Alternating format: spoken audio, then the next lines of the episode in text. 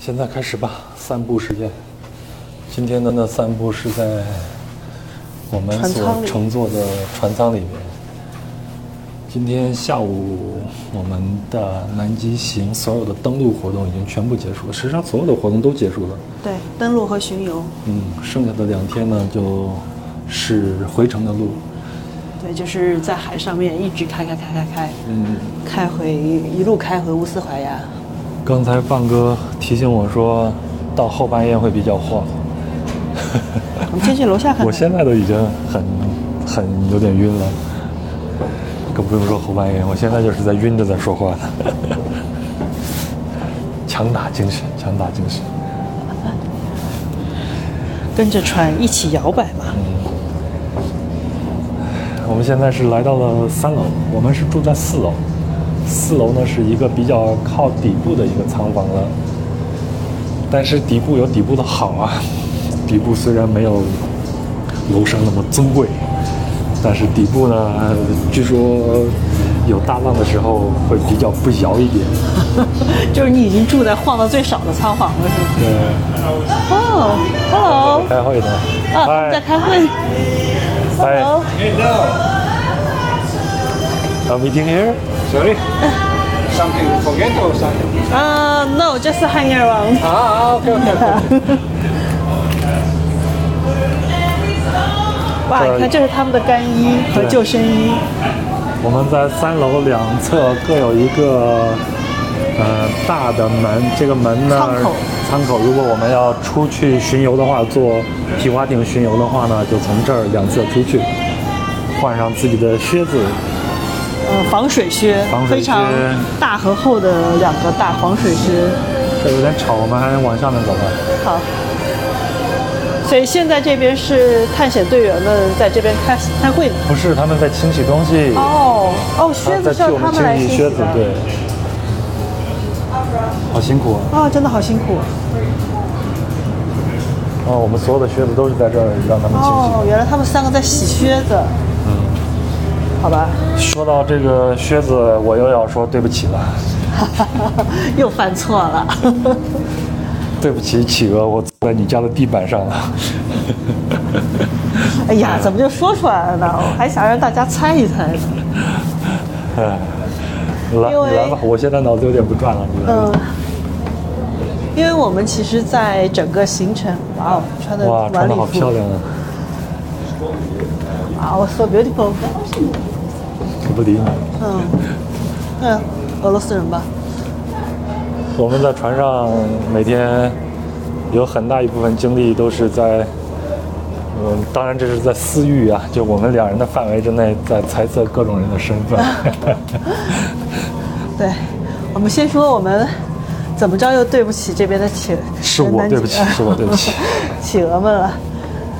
是这样的啊，就是我们在整个行程开始之前，呃，不是之前，就是我们我们在车这一层也慢慢走走呗。啊就是在我们啊开始所有的 operation，就是这些登陆啊、巡游之前嗯的两天，我们那个启程的那两天没有什么事情做，所以说就呃需要必须要我们去听了很多的 lecture，就是一些讲座，其中一个必须要听的就是一个叫 IATO 的一个规则。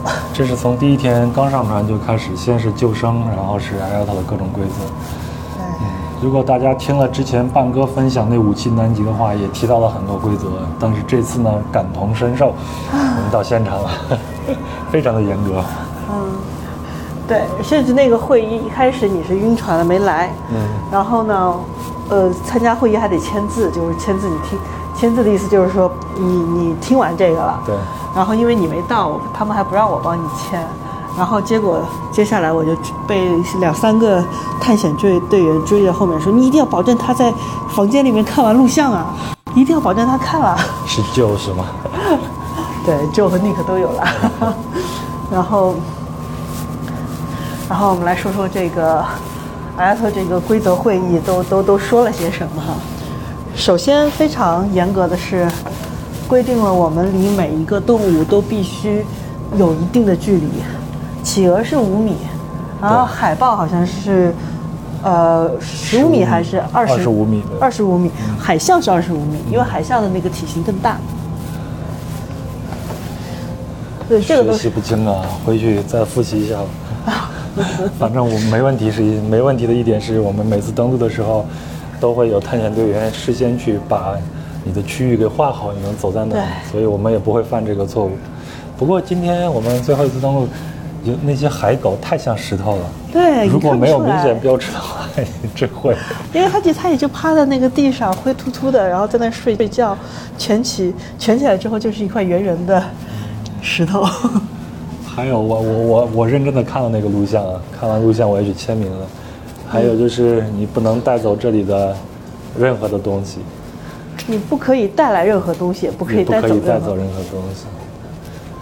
所以每次我们下船的去做冲锋艇巡游或者是登陆的时候呢，有一个非常严格的一个程序，尤其是登陆，就是嗯，你要把你的靴子先踩到那个消毒水里边消消毒，然后呢，你才能上到这块大陆上。那等你回来的时候呢，你要先啊、在岸边登就是这个呃摆渡船的时候，你就先要把你的冲锋艇之前你就开始靴要子都要。洗干净，然后上来以后呢，要再冲一遍，用机器冲一遍，然后再踩那个消毒水，然后你才能进入到这个船舱。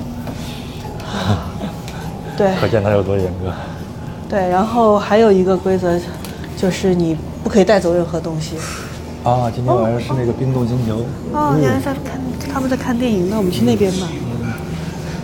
不可以带走任何东西的意义是什么？就是你在登陆的时候，你看到这个岛上面的任何一块小石子，任何一个，比如说有很多，当心后面有人，有很多海鸟掉下来的羽毛，然后还有一些企鹅可能身上掉下来的羽毛啊、小爪子啊，都会在地上零零散散的散落着，但是你不可以捡。嗯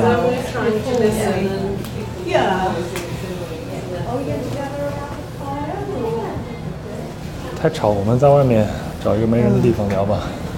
但是你不可以把它捡走。包括羽毛啊、贝壳呀、石子儿啊，对都不可以一切的一切都不可以捡走，甚至更不可以掉下来什么东西。我印象最深的是，我们来的第一天，就检查我们所有的织物，对，你要登陆的那个穿的那个衣服什么的，嗯，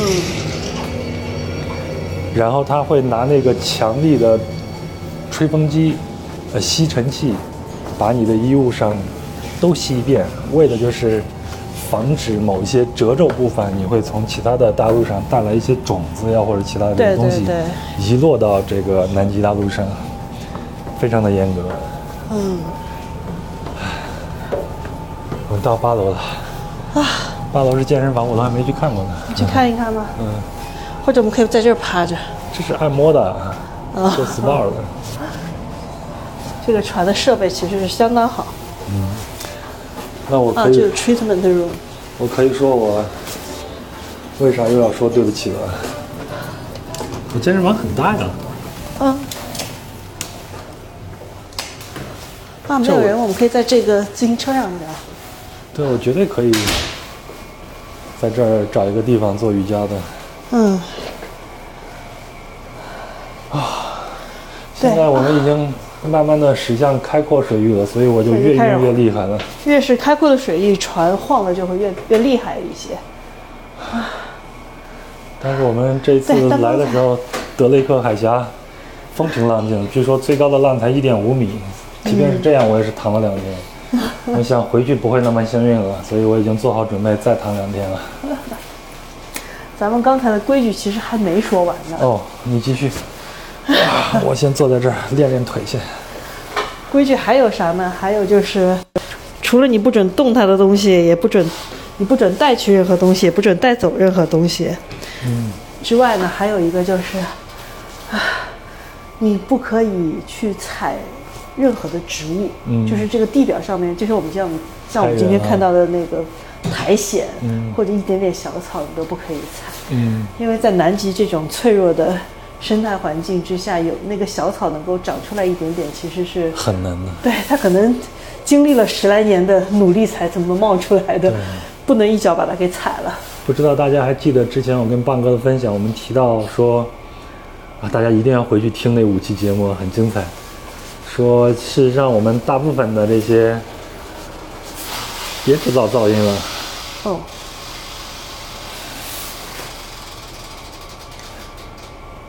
说我们大部分的游客来都是呃最多就是到南极半岛了，事实上离南呃南极圈还远着呢。另外，南极大陆上的这些有生命的这种范围，只占百分之二的区域，基本上都在这个啊、最外圈这个部分，就是南极大陆的最外圈这个部分。我举个例子啊，我们到南极半岛就相当于什么呢？相当于我们中国大陆对吗？你只去了云南的西双版纳这块地方，所以生物也只是在最外圈这些地方才才才会存在。哎，说什么呢？说这个不能带走任何东西啊！说我犯错，对不对？脑子越来对，就是说。我们刚才说的这么多规规则，然后我们仔仔细细的听了，嗯，非常严格的去遵守，有的时候还去指哦，还有就是不拍照的时候不准用闪光灯啊什么的，我们都非常严格的去遵守啊什么的。结果某一次上传的时候，还是被探险队长点名，点名说 “Sir”，是这样，就是其实我坐在那的时候，众所周知我有腰间盘突出啊，所以我走一会儿呢可能会压迫神经，我需要休息一下，要么是蹲，要么呢我就坐，这样能让它稍微的放松一下会好，来让我走下一步。其实我坐的那时候，我已经看见密友向我摆手了。Neo 向我摆手的时候，他是是往回收这个动作，我以为他让我上船。嗯实际上，我现在回想一下，是应该他他是告诉我起来，嗯不要坐在那儿，我因为我当时选择了一个石头，石头上可能会有企鹅屎啊，我不太确定。因为我们那个岛是阿德利企鹅的一个非常大的栖息地栖息地对，全是阿德利企鹅，然后呢，同时企鹅们还在那上面，那个而且是繁殖季嘛，对有很多小企鹅，就大企鹅带着小企鹅在那个、在那个岛上面，然后被整个岛说说真的被他们喷的全是屎。对。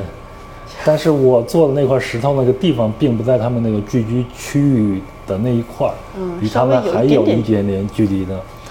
但即便是这样，呃，先是 Neo 让我起来，我当时误会他是让我上船，然后呢，呃我们的探险队长就说：“你是不是刚才坐在石头上？”我当时没有听明白他这句话，确认了好几次，我才说是我坐在地上。他说：“你要回去冲刷你的裤子上的屁股。Scrub your butt。嗯，当时我非常的迷惑，他要跟我说他是，我大概听他的意思就是说怕你在这边带来了一点，比如说呃病毒啊什么的，就这个岛上的这个病毒，然后你到下一次如果你不清洗的时候，到下一次的岛上有可能会遗落在下一个岛上，这样就会让两个岛上的这个病毒会，我就变成了一个介质了。对，因为下一个岛上的生物可能没有什么抵抗能力，是对这个新的病毒。对呃，对，或者说对这个岛上他们某一种这种病毒来说，对嗯，所以他让我回去清洗。我当时很恼怒的，我可以用恼怒这个词的一点是，我为什么会犯这个错误？我明明很仔细的看那些东西，但是我当时一直在纠结那个剧那个片子里边没有这一条啊，啊，我为什么犯这个错误啊？对不起，我犯错了。嗯，然后呢，我就向半哥询问，半哥说这是新的矮丫头的南极公约里面提出来的。嗯，结果第二天在登陆的时候，哦，我我是清洗了我的那个裤子啊，嗯，呃，然后我是拿那个毛巾啊什么的，使劲的去擦了擦，我不知道合不合规啊。他是让我用那个消毒水，我觉得消毒水有点有点太夸张了。他也没有，我还问了那个探险队员，那个老一点的，还说回去你就自己处理一下。我回去认真的擦了擦，然后第二天登陆的时候，我就在三楼那个 登陆的那个舱口外头看张张贴那个宣传画，就是其实让大家再看一遍你进进到大一路以就是后需要有一些排队上冲锋舟的时候的那个走廊上面，其实贴满了各种规矩。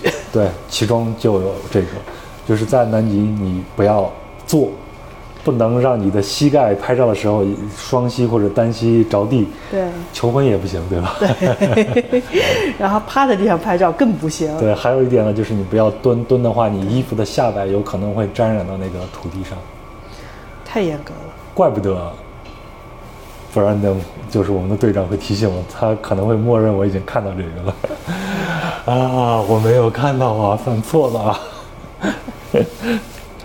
唉，希望不要有什么不好的后果。我也认真努力的去清洗我的屁股了。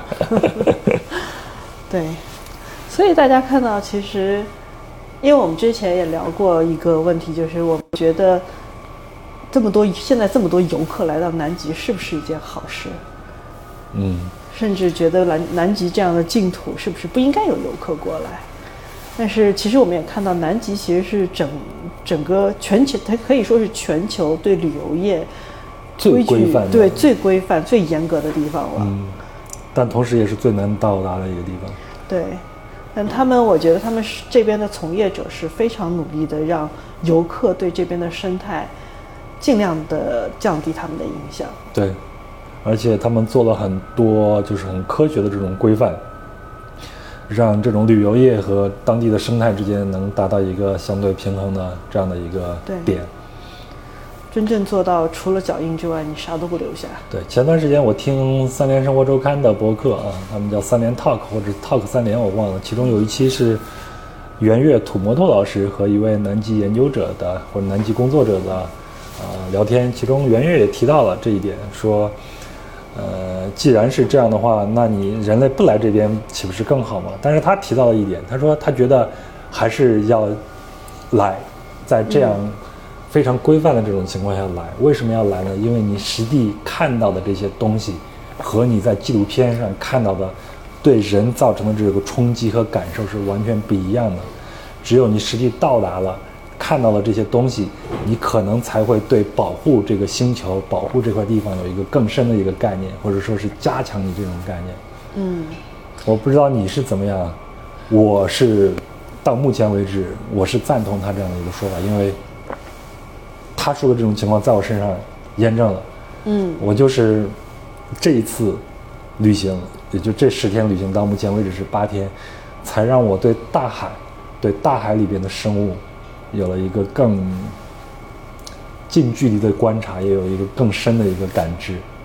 嗯对，我觉得我可以举个例子吧，嗯。比如说，我我我认为大家都是喜欢大金鱼的，对，没有人不喜欢大金鱼，可能但是，但是我我之前是叶公好龙，好吧？对，我们就其实这个对大家对鲸鱼的喜欢，其实大部分都是叶公好龙。嗯毕竟在很多海域都有什么观鲸团啊什么，但是你出去半天，可能一个鲸鱼影子都看不到。但是我们觉得你这一次看到的那个近距离看到的那个鲸鱼，前天还是大前天？对，我太近距离们在那个湾里边，那一个小小的湾里边，最少五头鲸鱼。五头座头鲸，嗯，而且没事儿就在你的冲锋舟旁边，突然嗷一声就出来了，他在跟我们玩一样感觉。对，但是就是说我们在纪录片里面看到的鲸鱼，就感觉那这个巨物特别的美，然后感觉是个温柔的巨物的那种感觉。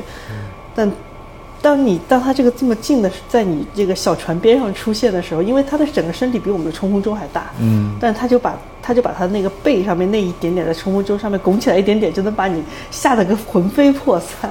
但是同时你又你又可以感受到他是不会先来掀翻你我的船的。很冷静，我很冷静，因为我知道，既然这么多探险队能把你带到这儿，那肯定是没有啥问题的。对对对，就是大家对他的那个温柔是很很有信任的。对，只是只是之前我看的那些纪录片里面，因为我有深海恐惧，我还有一些这种幽闭恐惧，还有这个密集恐惧。哎呀总之，我就是一个胆小鬼了。所以你看那些的时候，我我总是很害怕。但是这次我恰恰相反，我一点恐惧没有，相反我还挺挺欣赏，或者说，哎，怎么讲？但我觉得，我觉得就是不不是不是简单的恐惧，而是说它出现的时候，你让会可以让你真正的敬畏到它。对，嗯，我我相反就是因为有了制造这些感受以后，我回头又看了一下那个《阿凡达》的第二部，嗯就是《水之道》，那里边那个图宽，那就是鲸鱼嘛。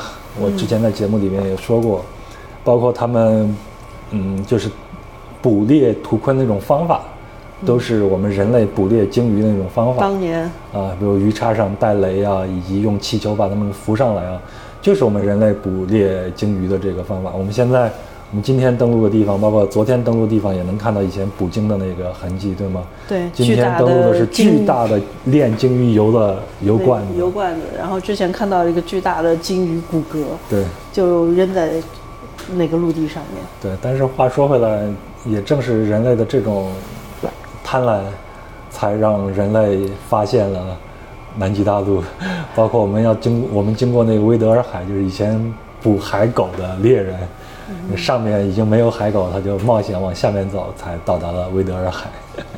唉，哎，我们说什么？说说说鲸鱼。嗯，对我在看这个《阿凡达》的时候，就觉得那个我看到那种庞然大物出现，我就并没有那么害怕，而是出于一种欣赏嗯的那种对，就是。我我是感觉说，亲眼看到了，才能有这种欣赏和敬畏之心同时升起的那种感觉。对对对对，所以这一点来说，你到现场是有是有必要的。可能我们有很多东西在纪录片里面看到的和我们现场看到的，嗯，感受完全不一样。我记得袁岳也在播客节目里面说了，说你看纪录片，纪录片都是有导演有剪辑的，它永远是体现的有动物之间有故事性的那些东西。但是你到了现场以后，首先是气味，你纪录片体现不了，对吧？我们登陆的时候都是 企鹅拉粑粑那个味道。企鹅真的是好臭啊！我现在已经习惯了那种味道了。嗯。另外一个，你会看到它们并不像是纪录片里面出现那么多啊、有有交互啊、有故事啊那样的。其实大部分时候就是懒懒的趴在地上不动睡觉。对 懒懒的。对，但是但是对于我们来说，这个懒懒的他趴在地上睡觉的家伙，偶尔起来翻个身，打个哈欠，哇，好开心啊！对。然后你还会发现，咱们再去形容这些动物的时候，往往就是可爱、萌，对吗？对，嗯，可是，嗯，有的时候只用这样的这种方式去形容这种野生动物的话，会让他们加上一层滤镜，反而我觉得啊，造成的一个副作用就是让我们嗯不由自主的，或者是让很多不明就里的人不知道这种关系的这些人会想去接触他们。但是我觉得去接触这种野生动物是一个非常不好的一件事情。在艾阿特这里边，我们有明令的禁止嘛，但在我们的现实生活中也会出现很多这样的情况。对，因为我现在看到的那个最大强、最强烈的对比哈，嗯，就是我们在某个岛上面看到那对俄罗斯夫妇、老夫妇，嗯，然后那个老太太。太，，我们不确定人家是俄罗斯，我们不要用这样的。哦，OK，OK，这是一对外国老夫妇。对，白人老夫妇，然后那个老太太去，她其实这个距离超过了那个规定，嗯，我们规定是五米，但五大概是在她大概两米。两两两三米的距离，就她因为想跟企鹅同框拍张合照，对，然后呃，后来发现探险队员很远看到了，就过去，一个是把他，一个是把他拉开，说你你要给你要给企鹅一些空间，嗯。然后另外一个就是说你要把这个照片删掉。片删掉，对，嗯，对，因为这个其实后来我们在想，其实这个点就是你这张照片发出去了之后，会给别人带来带带带来一种误导，说，哎，原来可以跟企鹅这么近，然后是不是可以亲亲抱抱啊什么的？是是是。其实是嗯完全不允许的。对，我顺便说一下，去阻止他的这个探险队员叫 Gustavo，是我们探险队的娱乐担当。嗯，没有活动的时候他就出现，就会嗯唱歌。平常是一个很温柔的一个挪威人，嗯、然后不是不是瑞典人，瑞典人啊、然后大个子，但他是一个素食主义者。今非常非常非常可爱的一个人，但是他在那个时候表现的非常非常严肃。对，但是我觉得这确实是一个很严肃的一个事情。对，所以说这个就让我想到近近期、嗯。在哈尔滨这个旅游热点城市发生的那种，近期我们能知道是赖于我们船上有网络呀。对，所以就是弄了一些白狐到这个城市里面，哦给游客抱抱着拍照。哦，我看到照片的时候，就是白狐那白狐是养的还是？应该是养的吧？但是不管是不是养的它，我看它是戴着嘴套的，嗯，就是而且那个白狐看起来就是精神也没有太好，因为戴着嘴套它也不能活动，对不对？然后天天在那里被这个人抱，被那个人抱，它其实这个以，而且它的状态是没精打采，蜷成一团。我觉得就先不说这个白狐自己的这种状态，就是说到我们前头说那个拍企鹅照片那个，嗯，就是这种情况，你就会给很多人造成误解，就是这些动物你是可以接触它的，对，对吧？你去抱一个白狐啊啥的，没有问题。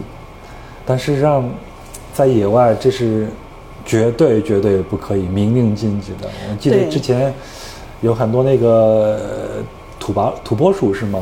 嗯很多人去喂它，就是在西藏旅游的时候，拍那些什么网红照片啊啥的。对对对。但是那个是会传播鼠疫的对。哎，所以说这个规定其实不只是为了野生动物，其实也是为为了大家自己好。嗯但是如果说这个照片传播出去，他就觉得，哎，好像这个摸一下都挺好的嘛，大家他也摸了，我也摸一下吧。对，包括像我们这样的爱猫人士啊，我们自己也有这样的一个概念，最起码我我们俩人是有这样的概念，就是外面的流浪猫不要随意的去碰它，嗯对因为它有可能就出爪啊伤到你了。包括你说去投喂这个流浪动物的这呃流浪猫啊什么的，这些都是很有争议的一件事情，嗯能不做就不要做啊。唉，特别是去触碰这些呃野外的这些动物。其实其实除了猫和狗之外，大部分动物都算是野生动物。嗯，就陪伴型动物，也就是这些嘛。对啊，猫和狗这些。是，而且尤其看到我在，因为我在朋友圈看到的照片，还是朋友带着家里小孩儿嗯，这是最去不好的。去报。你想以后小孩子这这这个教育的观念就是啊，原来这个我这个我可以摸，那个我也可以摸。嗯，他只要认为他萌，我就可以去摸。而且这种萌这种东西会对这种动物保护是一个非常不利的一点，就是公众认为萌，萌就是正义，所以很多资金和是呃是呃就是这种流量啊事业都投放到这个动物。经济利益在里面。对，但是动物它其实是需要有一个平衡的。嗯，其他那些不萌的那些动物，它也有存在的价值，比如像蚊子，对吗？蚊子有吗？当然，你如果把蚊子都消灭了，很多青蛙就没有这种、它们的这种食物链就断了。所以大自然的这个运行是，呃，很有意思的。就像我这次再看这个《阿凡达二》的时候，其实就是觉得卡梅隆老师在里边探讨了很多东西。虽然这个电影有很多的争议啊，关于他故事情情节什么的，嗯不用管他。但是我觉得卡梅隆卡梅隆老师是，嗯，用自己的肉身去做这样的一些事情，因为他以前自己乘坐那个深海，呃深海深海探测器对到那个大海沟里边去去对亲自去探索，然后他对这个大自然的运行的这套规律有他自己的看法，在他电影里边也给表现出来了。对比如他提出了这种生物有他们自己的这种抵抗的这种，就像我们防疫去呃那个叫什么防疫能力一样，生物圈他们也有这这样自己的这种能力。然后他会提出来，在里边表现这个人类有多贪婪的时候，人类就是想长生不老，所以才会去提取那个 图坤的那个腺体。嗯，但是他在描述这些森林人和海洋这些人的时候，他就说，我们的力量其实是来自于大自然的，我们生是大自然给的，死也是大自然给的，我们的力量是从大自然借来的，你终有一天你还要还给他。他其实用这样表达了他自己的一个生死观。我觉得包括环保的这种观念啊什么的，嗯都是通过这个这个非常低俗的这个故事给他传递出来的。我还是很喜欢这个电影。对，从这个角度上来说，唉，所以过去两年我们，我好像在节目里边也说过，我们看到很多那种，呃，城市里边诞生了很多那种什么猫咖呀、狗咖呀，啊里边会去养什么羊驼，有些呢就是收留这种流浪动物，在里边营个业啥的，我觉得好歹初心稍微好一点。对，还和和伤害，我觉得稍微低一点。对，但是很多就是那种在商场里面开，真的就是开开一个店，大概那个店大概就我们这个现在这个健身房这个嗯，这么这么大小，里面放了大概十几只狗，每只狗子都都都没有什么活动空间。还有那种羊驼，羊驼，嗯，我也不知道咱们现在国家的这种立法是什么样的，这些来自于其他大洲的这种生物是怎么进入到我们这儿，然后这些人是拿到什么样的资格才能去开这样的一些营业场所呢？我很诧异。如动物检疫到底是怎么过的关？那羊驼它是生活在高原地带，一个寒冷的这种地带，它到这边生活会不会对它有有什么样的这种影响？我也很诧异。而且这样的呃情况出现，对这些去消费的这些孩子，特别是对家长和这些孩子们来说，对他们能造成一个什么样的一种印象？有什么样的东西能传递出去？我也很诧异，不知道有没有人专门去做这样的一个研究啊？不知道啊，这个世界上有很是我们多的事情，操的心太多了吧？只是我们看到的一些东西。对，只是说我们现在的南极看到这边对南极这个脆弱生态的严厉保护，嗯跟我们国内的情况，就感觉真的是天差地别。嗯，还是不过有的时候觉得自己是属于非常幸运的那一波，我们能够来到来到这边看，好像有很多人他是没有这个能力来到这边的，在某种程度上来说，我们是拥有了这样的一个特权。是那这就涉及到另外一个话题，之前也隐约提到过，但是这个话题我也不敢聊，我觉得我要找一个专家聊。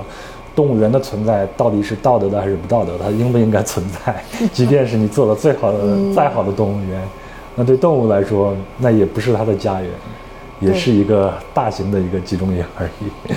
对，但是我觉得不管怎么样，说到底，就是大家对动物的喜爱，还是需要建立在对整个生态、对整个野生动物的了解。了解以及科学指导下，对这个基础上面，当然你你也可以科学的去动物园对去观看你喜欢的动物，对去对去了解它的一些习性，但是总之就是只是因为它萌或者只是因为它可爱，对，所以我觉得不太好。最重要的一点还是你要了解，就像我们旅游一样，你拥有足够多的背景知识的话，你看到的景色是带字幕的，还记得这句话吗，同志们？这是罗新老师的书里边写到的。如果你没有这些知识的话呢，你看到的呃相对来说是比较盲目的，或者它只是景色。那与对这些可爱的、有生命力的，对我们地球、对我们人类都很有益处这些野外的这些生物来说，你同样需要有很多的知识，你才知道如何去跟它们相处。那这些就要求我们不停的去学习了。我们现在，我现在是仅只是处在，哎，我这次来南极看到这样的一些东西，让我对大海产生了很浓厚的一个兴趣。以前我是很很惧怕大海，大海里面的生物的。那那现在我就觉得，哦，我可以多去了解一些，可能就会从通过纪录片啊什么的多去看一看，多了解没有什么坏处，艺多不压身。好，行，那咱就散步到这儿。好，那咱们就往下面走了。嗯，回房吧。嗯，拜拜。拜我们拜过一会儿，我估计我就要晕的厉害了，因为据 半哥说，他推测我们今天晚上到开阔海域下半夜的时候就会晃得厉害。现在已经非常开阔了，你看外面。啊好吧，我要躺倒了。拜拜拜拜。